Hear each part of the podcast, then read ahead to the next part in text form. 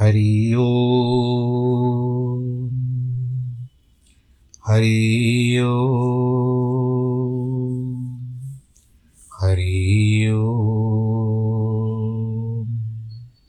गुरुर्ब्रह्मा गुरुर्विष्णु गुरुर्देवो महेश्वरः गुरुर्साक्षात् परब्रह्मः।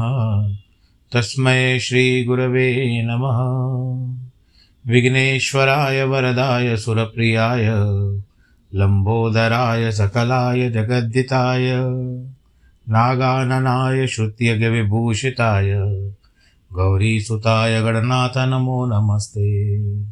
नाहं वसामि वैकुण्ठे, योगिनां हृदयेन च, मद्भक्तां यत्र गायन्ति, तत्र तिष्ठामि नारद।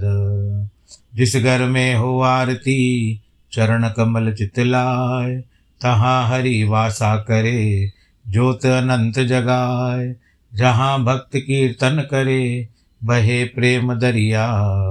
तहाँ हरि श्रवण करे, सत्यलोक से आए सब कुछ दीना आपने, भेंट करूँ क्या नाथ? नमस्कार की भेंट लो, जोड़ू मैं दोनों हाथ। जोड़ू मैं दोनों हाथ। जोड़ू मैं दोनों शान्ताकारं भुजगशयनं, पद्मनाभं सुरेशं, विश्वाधारं गगनसदृशं, मेघवर्णं शुभाङ्गं, लक्ष्मीकान्तं कमलनयनं योगिविरदानगम्यं वंदे विष्णुं भवभयहरं, सर्वलोकैकनाथं, मङ्गलं भगवान् विष्णु, मङ्गलं गरुडध्वज मङ्गलं पुण्डरीकाक्ष मङ्गलायस्तनो हरि सर्वमङ्गलमाङ्गल्ये, शिवे सर्वार्थसाधिके, शरण्ये त्र्यम्बके गौरी, नारायणी नमोऽस्तु ते, नारायणी नमोऽस्तु ते, नारायणी नमोऽस्तु ते। काशी विश्वनाथ गंगे हर हर महादेव शंभो काशी विश्वनाथ गंगे, हर हर महादेव शंभो, हर हर महादेव शंभो, काशी विश्वनाथ गंगे, हर हर महादेव शंभो, हर काशी विश्वनाथ गंगे, काशी अमरनाथ गंगे, हर हर महादेव शंभो। बोलो शंकर भगवान की जय, बोले भंडारी की जय। प्रिय भक्तजनों कथा वार्ता का तो समय चलता रहता है। कुछ समय निकालना पड़ता है कथा सुनने के लिए। ये भी एक भगवान जी की कृपा ही है। और इसका कारण क्या होता है कि हमारी जो, हमारी ओर से जो होता है जिस तरह से आप सुनने के लिए बैठते हो या कहने के लिए तो मन में जब तक वो भाव नहीं आएगा, भावना उत्पन्न नहीं होगी, उनके प्रति आकर्षण उत्पन्न नहीं होगा, तब तक कितना भी कर लो, क्या भी कर लो, नहीं आता। मलिन मन भी होता है कभी कभी कभी अवसाद हो जाता है परंतु ऐसा होना चाहिए कि हम अपनी विचारधारा को एक नई तरंग में जोड़ें, एक नई उमंग में लेकर आए। और वो उमंग और तरंग क्या है? वो है सत्संग। सत्संग के लिए भी कहा जाता है कि कई बार वर्णन हो चुका है कि एक घड़ी आधी घड़ी आधी ते पुण्याद, संत समागम हर कथा कटे कोट प्रात। अपनी विचारधारा को उच्च रखिए। और उन तरंगों में, उन उमंगों में चले, चलते जाइए।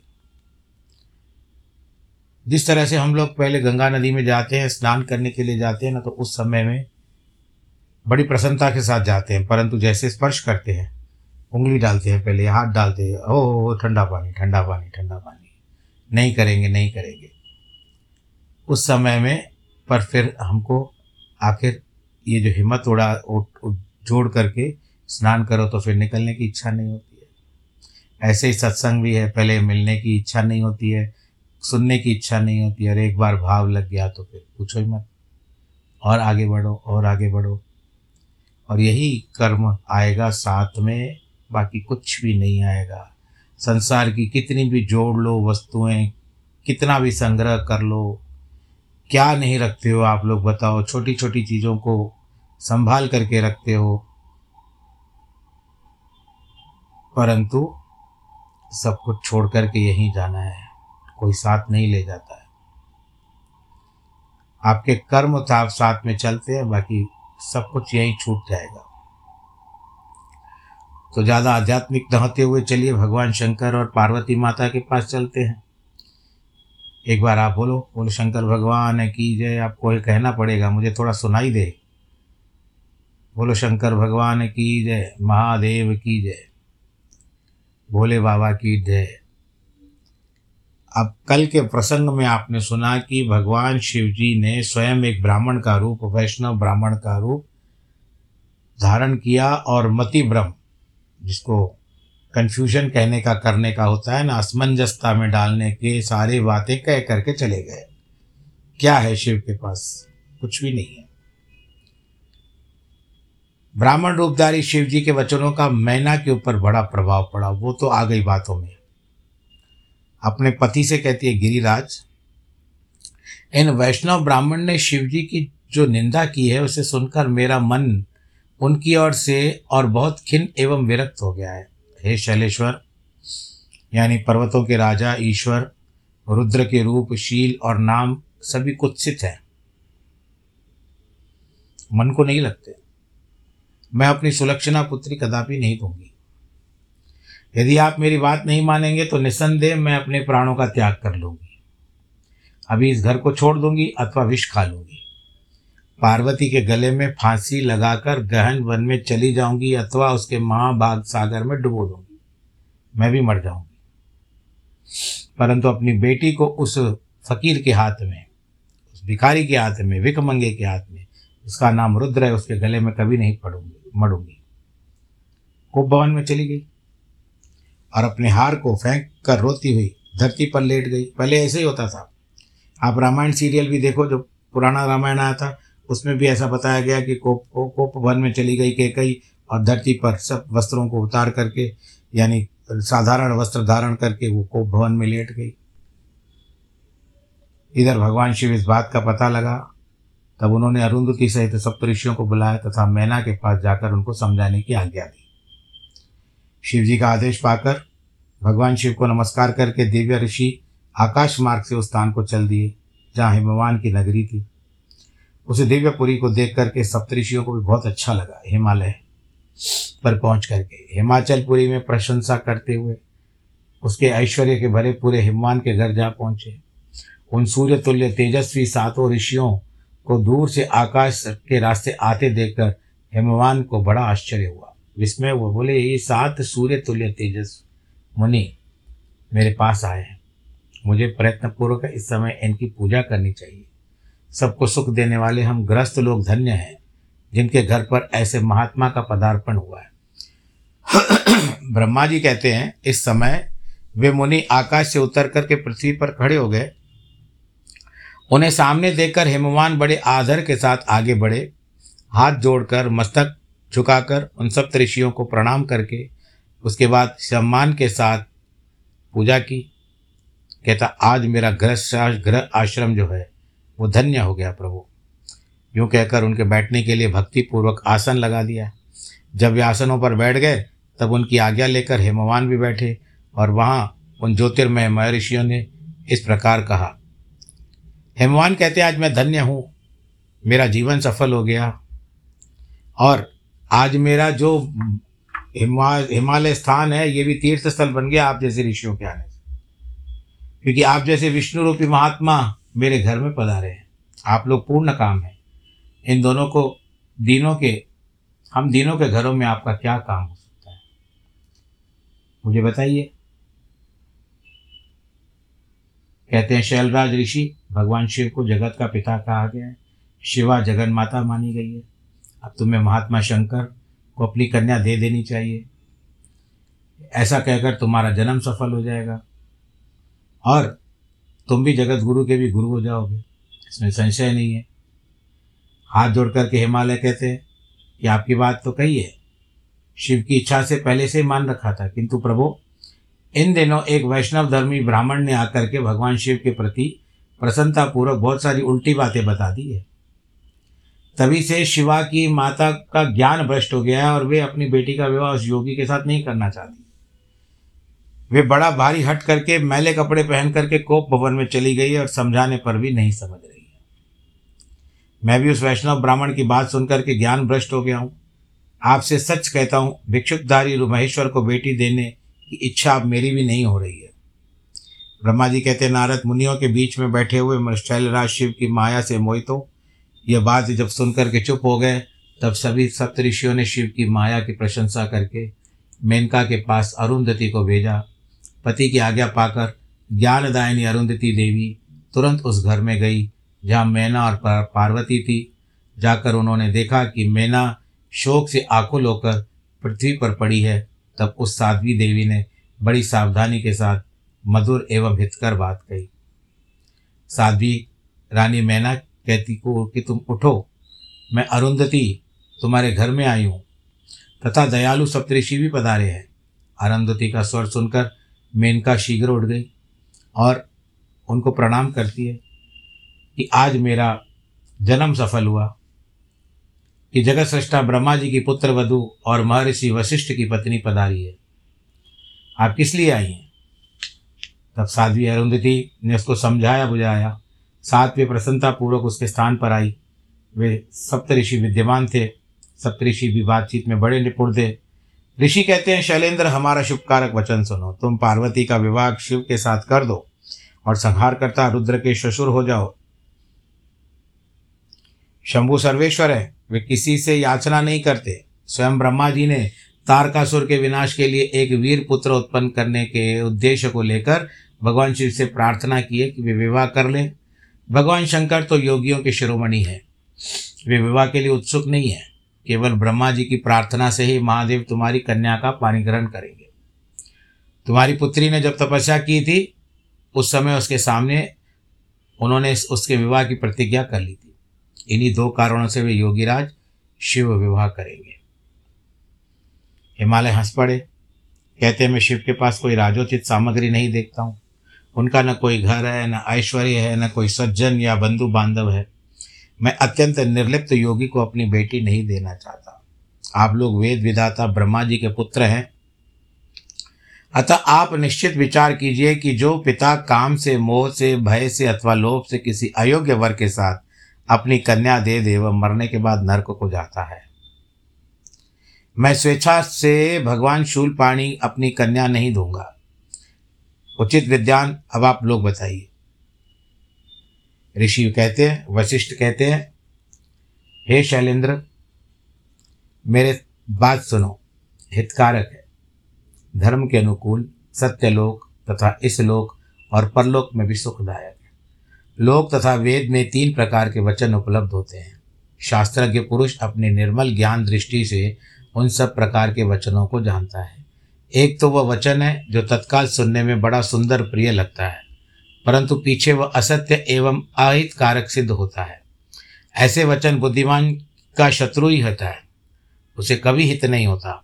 दूसरा वह है जो आरंभ में अच्छा नहीं लगता, उसे सुनकर अप्रसन्नता की बात हो जाती है। परंतु परिणाम में वह सुख देने वाला है। इस तरह का वचन कहकर दयालु, धर्मशील बांधव जन ही कर्तव्य बोध कराता है। तीसरी श्रेणी का वह है कि सुनते ही अमृत के समान मीठा लगता है और सब काल में सुख देने वाला है। सत्य ही सबका सार होता है, इसीलिए हितकारक हुआ करता है। ऐसे वचन सबके श्रेष्ठ, सबके लिए अभिष्ट है। इस तरह नीति शास्त्र में तीन प्रकार के वचन कहे हैं। इन तीनों में से तुमको कौन सा वचन अच्छा है, बताओ। हाँ वैसे ही वचन कहूँगा। भगवान शंकर है ना, सभी देवताओं के स्वामी हैं। उनके पास दिखाने के लिए कोई संपत्ति नहीं है। इसका कारण है कि उनका चित्त एकमात्र ज्ञान के महासागर में मग्न रहता है। जो ज्ञान स्वरूप और सबके ईश्वर हैं, उनके लौकिक बाहर की वस्तुओं की क्या इच्छा होगी? गृहस्थ पुरुष, राज्य और संपत्ति से सुशोभित होने वाले वर को अपनी पुत्री देता है, क्योंकि किस दान दुखी को कन्या देने से पिता कन्या घाती होता है? उसे कन्या के वध का पाप लगता है। कौन जानता है कि भगवान शंकर दुखी है? कुबेर जिनके किंकर है। और अपनी भूभ्रंग की लीला मात्रा से संसार की सृष्टि और संसार करने में समर्थ है, जिन्हें गुणातीत परमात्मा और प्रकृति से परे परमेश्वर कहा गया है। सृष्टि पालन और संहार करने वाली जिनकी त्रिविध मूर्ति ही ब्रह्मा, विष्णु हर नाम धारण करती है, उन्हें कौन निर्धन अथवा दुख की कह सकता है? ब्रह्मलोक में निवास करने वाले ब्रह्मा, क्षीर सागर में रहने वाले विष्णु और कैलाशवासी हर, ये सब शिव जी की विभूतियाँ हैं। शिव से प्रकट हुई प्रकृति भी अपने अंश से तीन प्रकार की मूर्तियों को धारण करती है। जगत में लीला शक्ति से प्रेरित होकर अपनी कला से बहुत सा रूप धारण करती है। समस्त वांगमयी अधिष्ठात्री देवी वाणी उनके मुख से प्रकट हुई है। सर्व संपत स्वरूपिणी लक्ष्मी वक्षस्थल से आई है। शिवा ने देवताओं के एकत्र तेज से अपने तेज को प्रकट किया है।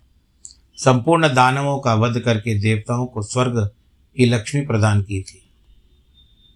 देवी शिवा कल्पांतर में दक्ष पत्नी के उधर से जन्म ले सती नामक से प्रसिद्ध हुई थी। और हर को उन्होंने पति के रूप में प्राप्त किया था। दक्ष ने स्वयं ही भगवान शिव को अपनी पुत्री दी थी।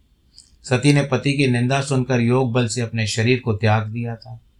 वे ही कल्याणमयी सती अब तुम्हारे वीर और मेनका के, मेना के गर्भ से प्रकट हुई है। शैलराज, ये शिवा जन्म जन्म से शिव की पत्नी होती है। प्रत्येक कल्प में बुद्धि रूपा दुर्गा ज्ञानियों की श्रेष्ठ माता होती है। ये सदा सिद्ध सिद्धिदायिनी और सिद्धि स्वरूपिणी है।